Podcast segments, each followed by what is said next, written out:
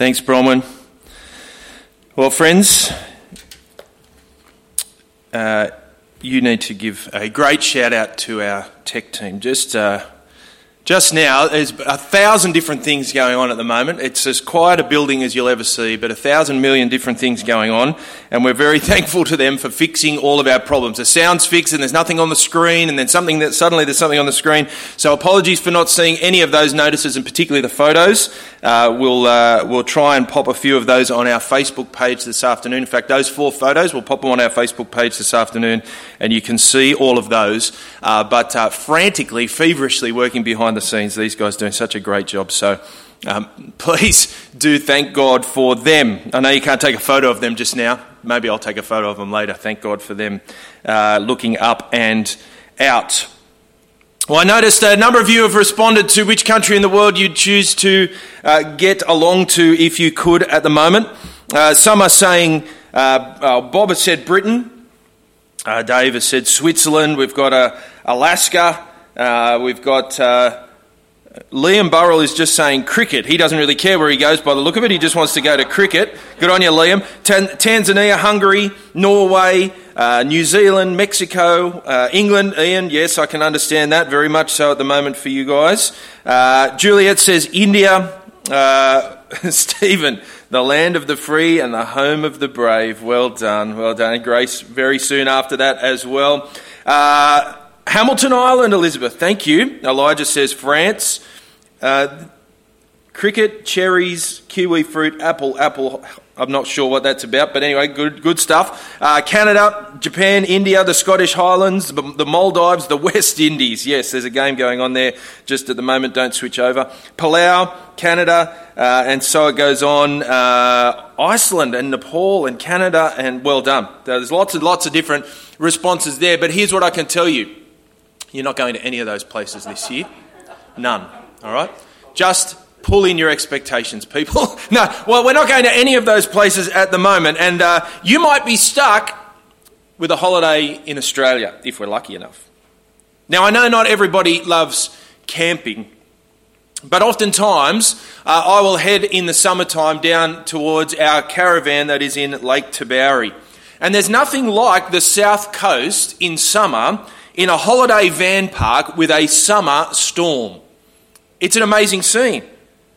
In the storm, uh, everybody sees the storm coming, often at the very last minute, and they bunker down for safety inside their tents or caravans. Most of them look for safety and most of them get under some sort of canopy if they can as quickly as they can. And while the storm passes over, no one much is about out and about in the caravan park. But then when the storm passes, people slowly start to emerge out of their places of refuge and they start to assess the scene. And as time goes on, and the late afternoon storm passes by, oftentimes the late afternoon storm is met by a beautiful afternoon sunshine. The warm sunshine that comes after an afternoon storm on the south coast of New South Wales. For a time it was refuge, and then it was sunshine. And the book of Zechariah is about that same motif. For three chapters, we have seen the judgment of God. Over the last two weeks in particular, we've seen God speak through the prophet Zephaniah, and he's spoken about the judgment that will come on all of the nations of the world, the coming doom, or if we were to put it a different way, the coming storm of the judgment of God. And this coming storm will come against a proud people, whether it be the nations of the world or indeed God's own Old Testament people. And yet, chapter 3, verses 9 to 20, that Bronwyn read for us just now, are the warm afternoon sun after the storm has passed by. This morning, I want to show you from Zephaniah chapter 3 what life is like in and after the day of the Lord, after the storm has gone by. So let me pray. Then we're going to dive into this passage, and I hope you find it greatly encouraging as we look together at uh, Zephaniah 3 9 to 20. Let's pray. Heavenly Father, be with us this morning. We thank you uh, for uh, your word to us. We also thank you that we are able to gather in this way, though in a scattered, uh, as a scattered people, that we are able to gather together. We thank you for those who serve us in technology to pull all of this together. Uh, we recognise that these things are so difficult to do, and we thank you for each one of, uh, of our team that serves so faithfully in this way. Thank you uh, for allowing these solutions today. We pray now that you would calm our hearts and minds as we come to your word so that we might read and see what you have to say to us. And we ask it in Jesus' name. Amen. Well, when Kel and I were first dating, uh, like many dating couples, we wanted to spend lots of time together. It was lovely to spend time together. But the annoying thing about spending that time together was the fact that you had to go home. You couldn't spend all the time with each other. You had to leave each other. You had to go home. You had to sleep in your own bed. You had to be in your own house. And there was a time there, particularly through our engagement, where we said to each other, one day, one day we'll be able to not have to go home. We'll be able to be together for all of the time. This passage in uh, Zephaniah 3 speaks of a similar one day, on that day. This passage speaks on a number of t- at a number of occasions of on uh, at that time like verse 9 says and on that day as verse 11 says. And this theme goes right throughout this passage. What we're going to see this morning are the things that take place on the day of the Lord. And the first is this in verses 9 and 10. The nations will come to God. Look at verse 9 again. For at that time I will change the speech of the peoples to a pure speech, that all of them may call upon the name of the Lord and serve him with one accord. For from beyond the rivers of Cush, my worshippers, the daughter of my, of my dispersed ones, shall bring my offering. On that day, at that time, God says through his prophet that the very same nations who were rightly judged for their pride against God, for their lack of faith and arrogance, God will still be ready to save even them. Indeed, on that day, at that time, he will change their speech to a pure speech, or quite literally, of one lip. In other words, so that they might praise God with one accord. And so, if Zephaniah chapter 1 told us the reversal of creation into decreation, Zephaniah 3 talks about the reversal of Babel from scattered languages to a united language. The people from far away will worship the God, the living God, the God of the Bible, the God who has revealed himself to the world. And he will save people even as far away as Cush. Now, we saw the nation of Cush in chapter 2, verse 12 last week, one of the nations that God would judge for their arrogance. It was a nation far down in the south, most likely around the area of Ethiopia. It was in that day and age considered to be the ends of the earth. And here God is going to save people even to the ends of the earth. And we, of course, we see this start to be fulfilled after the death and resurrection of Jesus in the book of Acts, don't we? In Acts chapter 2, you might remember that uh, many people were in Jerusalem for the festival when the Holy Spirit comes to the disciples. And they began to speak in different languages, languages of all the different people that were in Jerusalem at that time. And though they praised God in different languages, they praised God in those languages with the same words. It was not yet one language. But it was at that time one united message. These people, filled with the Holy Spirit, were able to speak of Jesus and praise him as one messenger from God. Indeed, as the book of Acts moves on, we see a very significant part of the book of Acts in Acts chapter 8. Philip was taken in the Spirit to see a particular person. Who was that particular person? Well, he was the Ethiopian eunuch the man from Cush. Here we see a small fulfillment as the Ethiopian eunuch was a fearer of God, but eventually was able to put his trust in the Lord Jesus Christ, who died and rose again for him. And we see in Acts chapter 8 just a small fulfillment of the nations starting to come to Christ. The day of the Lord begins with the death of Jesus on the cross. And the day of the Lord will be consummated at the return of Jesus Christ. And in the meantime, we continue to see the nations come to Jesus, united in voice with one praise of God. Though different language at the moment, there is one day coming when that language will not be different. Have a look on your screen at Revelation chapter 7. After this, I looked, and behold, a great multitude that no one could number. Where are they from? From every nation and from all tribes and peoples and languages, standing before the throne and before the Lamb, clothed in white robes and with palm branches in their hands, and crying out with a loud voice, a loud, united voice together Salvation belongs to our God who sits on the throne and to the Lamb. The people of God will glorify God with one voice. This is, of course, why unity is so key for God's people. For we have one Saviour, one that we praise, one Lord, one faith, one baptism, one God who is Father of all and through all and in all, as the Scriptures tell us. And yet, for a time, we see uh, the church divided by language and sometimes culture, but this is not the goal. God will gather a people for himself that will praise him with one lip now with the same message and in the future with the same language. Secondly, verses 11 to 13 tell us that on that day, God will have a renewed people who will belong to him. Look at verse 11. On that day, you shall not be put to shame because of the deeds which you have rebelled against me.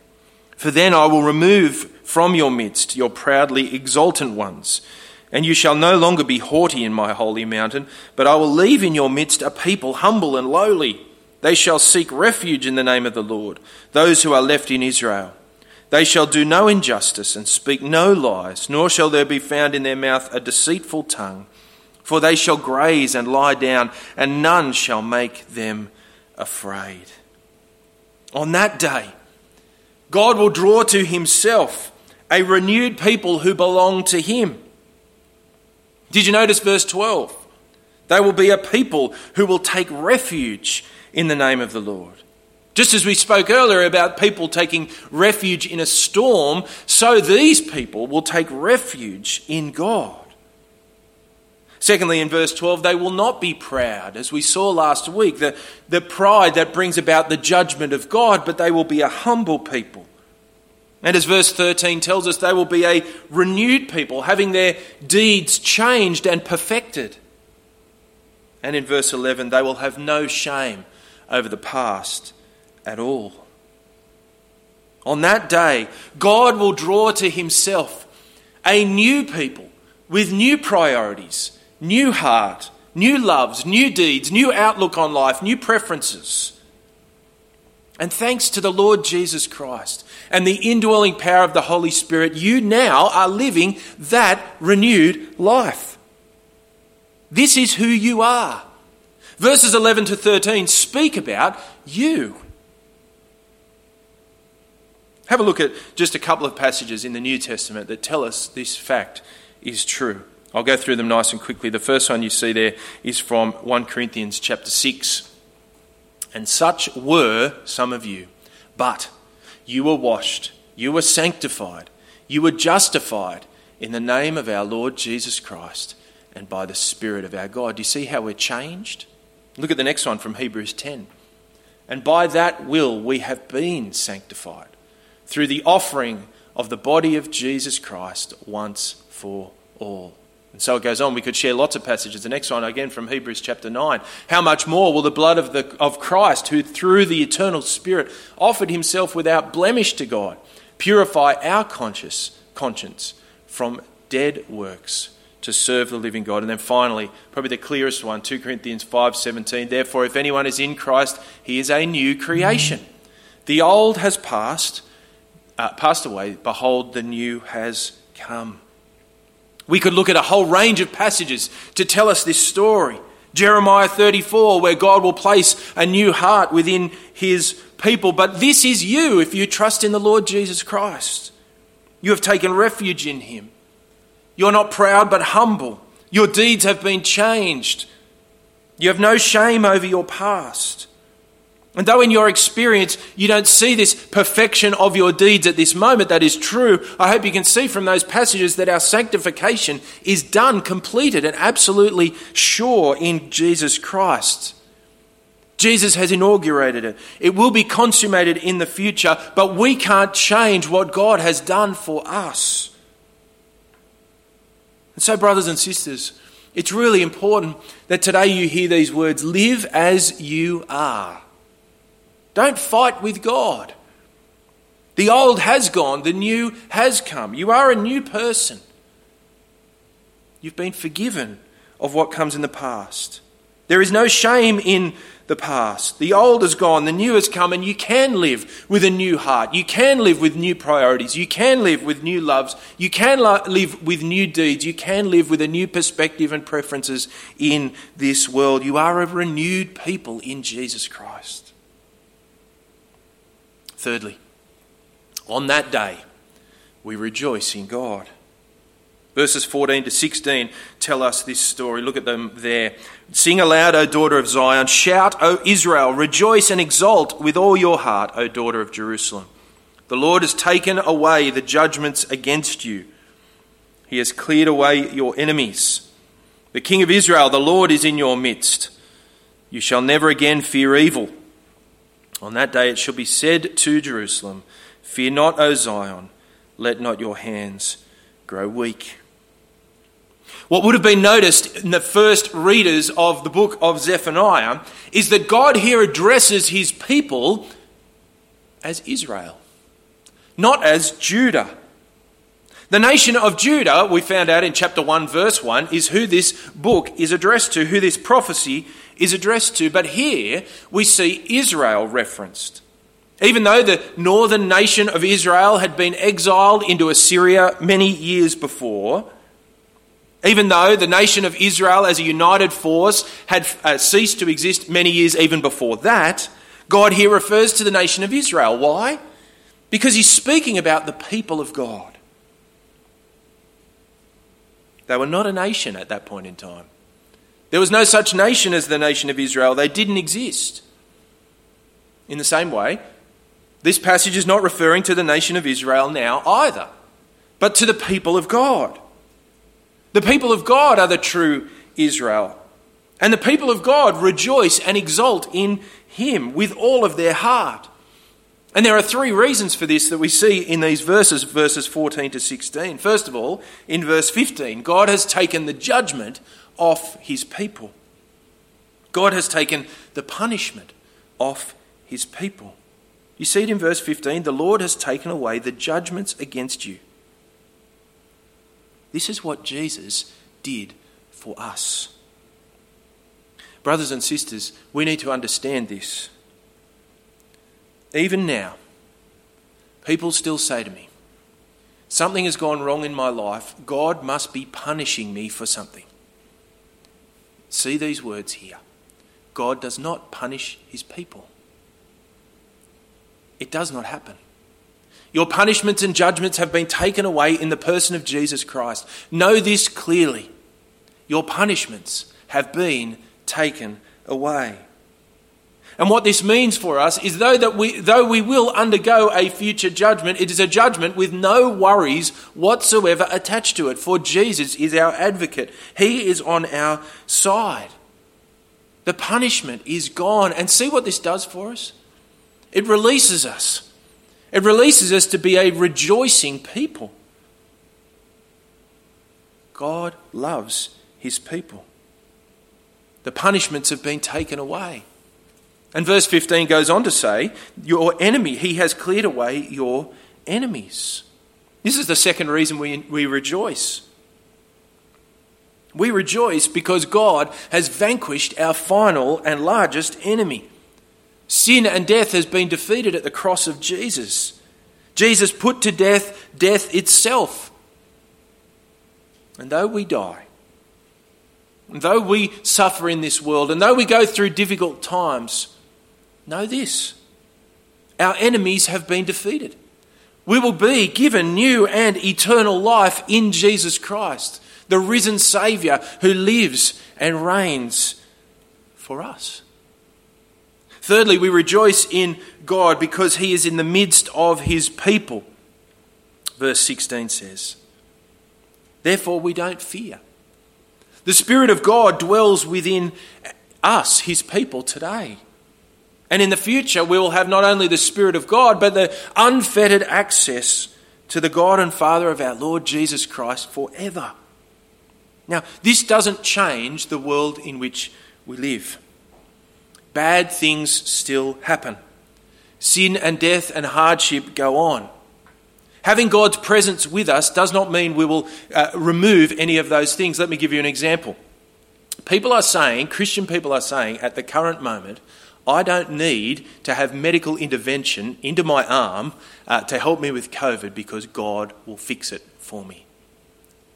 God is with you, but God is not a person who just allows nonsense in the world either. Just to know that God is with us does not mean we will get away with the effects of sin in our life. Does not mean we will defeat death in this world. Does not mean that we will escape hardship. Does not mean that we still need to make wise decisions in this world. All of those things are true. Nonetheless, as we walk through the valley of the shadow of death, we fear no evil, for the Lord is with us. He doesn't fix the problems in this world, he fixes the problems for eternity. And so we rejoice. The Christian is marked by a rejoicing heart before God because he's defeated the judgments and he's got rid of the enemies and he's always with us. And as 1 Peter 2 says that Matt showed us a few weeks ago, we rejoice in God that we might declare the praises of him who called us out of darkness and into his marvelous light. And so I want to ask you this morning are you a rejoicing person? Are you a person that rejoices? I don't always mean a, a, do you have a happy disposition, but I mean in the circumstances of life, the ups and the downs of life, are you a person that turns to joy because of what the Lord has done for you? Reflect on this. On that day, the Lord has taken the judgments against you, removed your enemies, and provided his presence with you. And so we rejoice.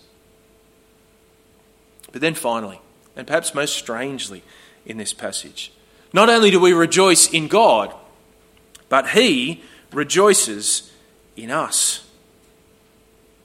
These last few verses, verses 17 to 20, tell us five things that God does for his people on that day. But perhaps the most surprising is in verse 17. Look at it there. The Lord your God is in your midst a mighty one who will save. He will rejoice over you with gladness. He will quiet you by his love. He will exult over you with loud singing. Wow. God will exult over his people with loud singing on that day. It's a strange phrase, isn't it, to hear of the singing God. But here he is. He's singing over his people. Here's what this means God is not a God who tolerates you. God is not a God who begrudgingly saved you. God is a God who rejoices over you and sings over you and loves you and, dare I say it, even likes you. See, here's the picture that we sometimes have God sitting up on his throne in heaven, and yes, he hands out salvation, but uh, he's kind of handing out a begrudging salvation. Look at these idiots down there. I've kind of got to give them salvation groaning, sort of going, all right, you're forgiven and you're forgiven too and you're forgiven too. But this is not the picture we have here in Zephaniah 3. God is not just putting up with you. God is not begrudgingly forgiving you. Look at how the great writer J.I. Packer puts it in this quote Is God pleased with me? Is he smiling on me with fatherly favour? The answer to that question is an unqualified yes. God is smiling on you with fatherly favour. He is pleased with you because he sees you as holy and without blemish in Christ. When our Father looks at us, He does not see our miserable performance, instead, he sees the perfect performance of Jesus. And because of the perfect holiness of Jesus, he sees us as holy and without blemish. Friends, this is revolutionary. God does not love future you. He doesn't love the future version of you. He doesn't love the version of you when you've got everything together and worked all your stuff together and got it out and God's happy with you. You know, when you get ready to go out, can't do it at the moment, but you know, when you get ready to go out at night, you get yourself all dressed up and maybe you come out of the bathroom only when you're ready to present yourself to others. God's not interested in future presenting you. In Christ, He sings over you. In Christ, He rejoices over you. In Christ, He loves you. In Christ, He likes you. Not a future version of you. This is revolutionary in your life. Well, there's a couple of other things very quickly in the rest of this passage that God does for us. First, He's not only the singer, but He is the Saviour, as verses 19 to 20 tell us, and we've already seen that in the passage. Thirdly, He's the Comforter. We're told He will quiet you by His love in verse 17. Here's what this means He will quieten our hearts when we feel as though we couldn't possibly be loved by God. Have you ever had that feeling? I couldn't possibly be one of God's children. I know my life all too well. And look at this passage from 1 John chapter 3. It speaks to this. By this we shall know that we are of the truth and reassure our heart before Him. For whenever our heart condemns us, God is greater than our heart and He knows everything. See what this says? When your heart says, I couldn't possibly be a follower of the Lord Jesus, I know my life all too well, when your heart condemns you, God is greater than your heart. As Zephaniah 3:17 puts it, he will quiet you by his love.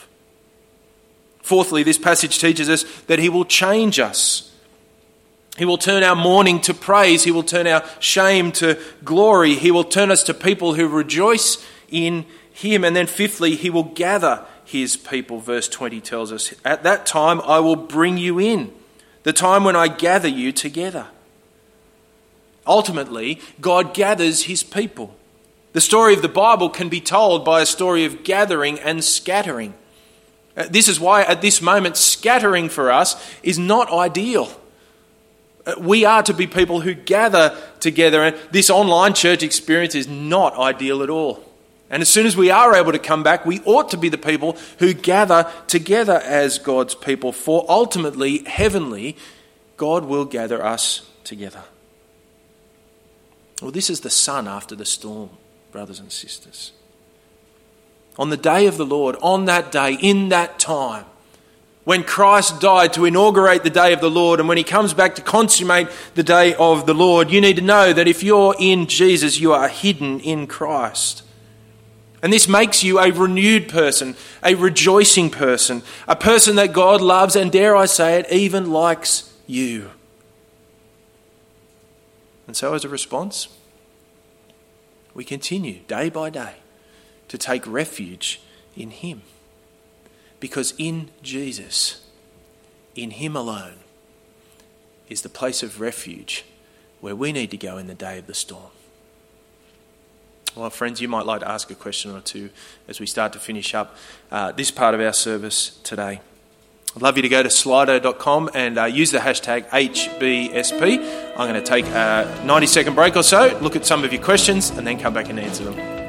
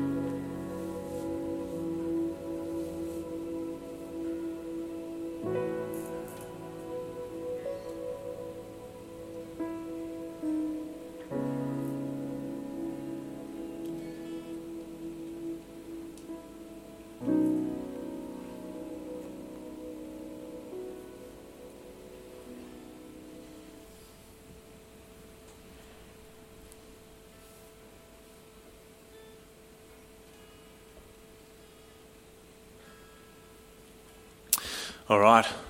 Well, thank you for the questions that are coming in. I've just got one question at the moment. Please continue to ask them on there if, uh, if you like.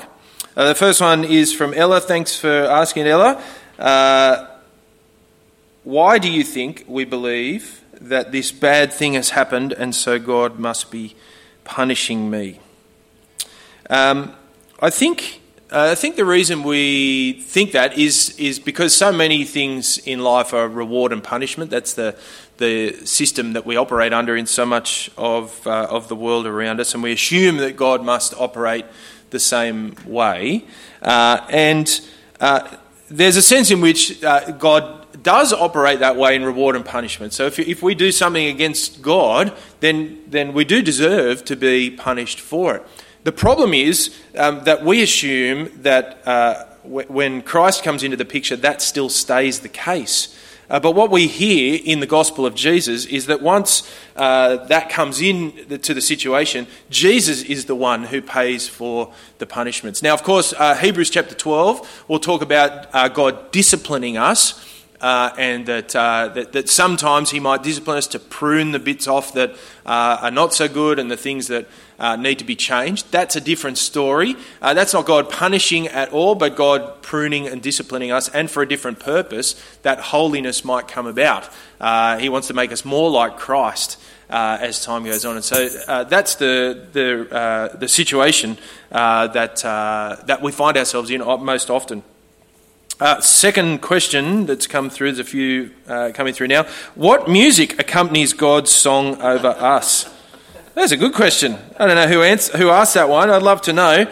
Um, I don't know. Pro, uh, I'll, give you one tip. Probably not Fleetwood Mac. That's just going to be my guess. So sorry if you're a fan of Fleetwood Mac, that's not going to be them. Okay? Uh, just get that out of your head right now, please. Okay. Uh, good. I don't know if that's smart or not to say, but anyway, don't tune out, please. Uh, next thing, uh, uh, Bob says, Surely God solves some of the problems of this world. Uh, yes, well, I think that's right, Bob. I think God is in all things, isn't He? So, so He's, he's solving problems in the world as much as He's uh, uh, making sure that most ultimately we've got our eternity sorted out. But I think more than anything, uh, we've got a different set of criteria that we run by. So for us, uh, and I think, Bob, you know this uh, all too well, uh, for, for us, we, we want to live that life of, of uh, happiness and pain free as a humanity. That's what we're sort of seeking for the most. Uh, we want that, and so we want God to fix all of that. and sometimes God doesn't fix that pain and hardship because he wants to actually help us along the way as well. So it's a mixture of what's going on. Part of the problem, too, is in the current day and age that we're in, we don't have that word from God uh, about what he's doing in the world, particularly, other than he's saving people and bringing people to Christ. And so, what problems is he solving now? Well, lots, I'd imagine, just like our tech team behind the scenes are solving all sorts of problems behind the scenes. I bet you God is uh, fixing all sorts of problems behind the scenes too, but we just don't have the revelation on what those are. Just like you don't have the revelation of who the tech team are today either, Bob. Uh, so uh, thank you for that. Uh, final one that I've got here is from Bronwyn, verse 18. What is uh, what is the festival. Um, this is about the, the gathering. So God's people would gather together for various religious festivals. This was the, the, the rhythm of the Israelite life. They would go away and scatter, and they would come together and gather together for the festival. This is an unnamed festival, I think, precisely because they would come together for the religious festival to worship God together at that time. And I think that's why, for us, uh, one of the things that God wants us to do is to gather together to, to be His. This has always been what God's people have done. So I don't think the particular festival is on show, but just that God's people would gather for the festival, for a religious festival, for teaching and being together and, and fellowship and all those things. And that's what God's uh, people continue to do today. I'm going to pray and then we'll sing. Heavenly Father, we thank you for your kindness to us, that on that day, the day of the Lord, you will rejoice over us. We thank you that that has already started in the death of Jesus, that you don't love some future version of us, but thanks to Christ and his work in our lives, you love us. You rejoice over us. You sing over us even now. And so we're greatly thankful for this truth in our lives. We ask, please, that you might humble us, turn us away from pride and towards humility, that we might find the refuge in you that we need. And having found that refuge, we pray that we might enjoy the sunshine of your love in the afternoon after the storm has passed by. We thank you that you provide salvation in the Lord Jesus Christ. We ask, please, that you'd help us to take refuge in him, and we ask it in Jesus' name. Amen.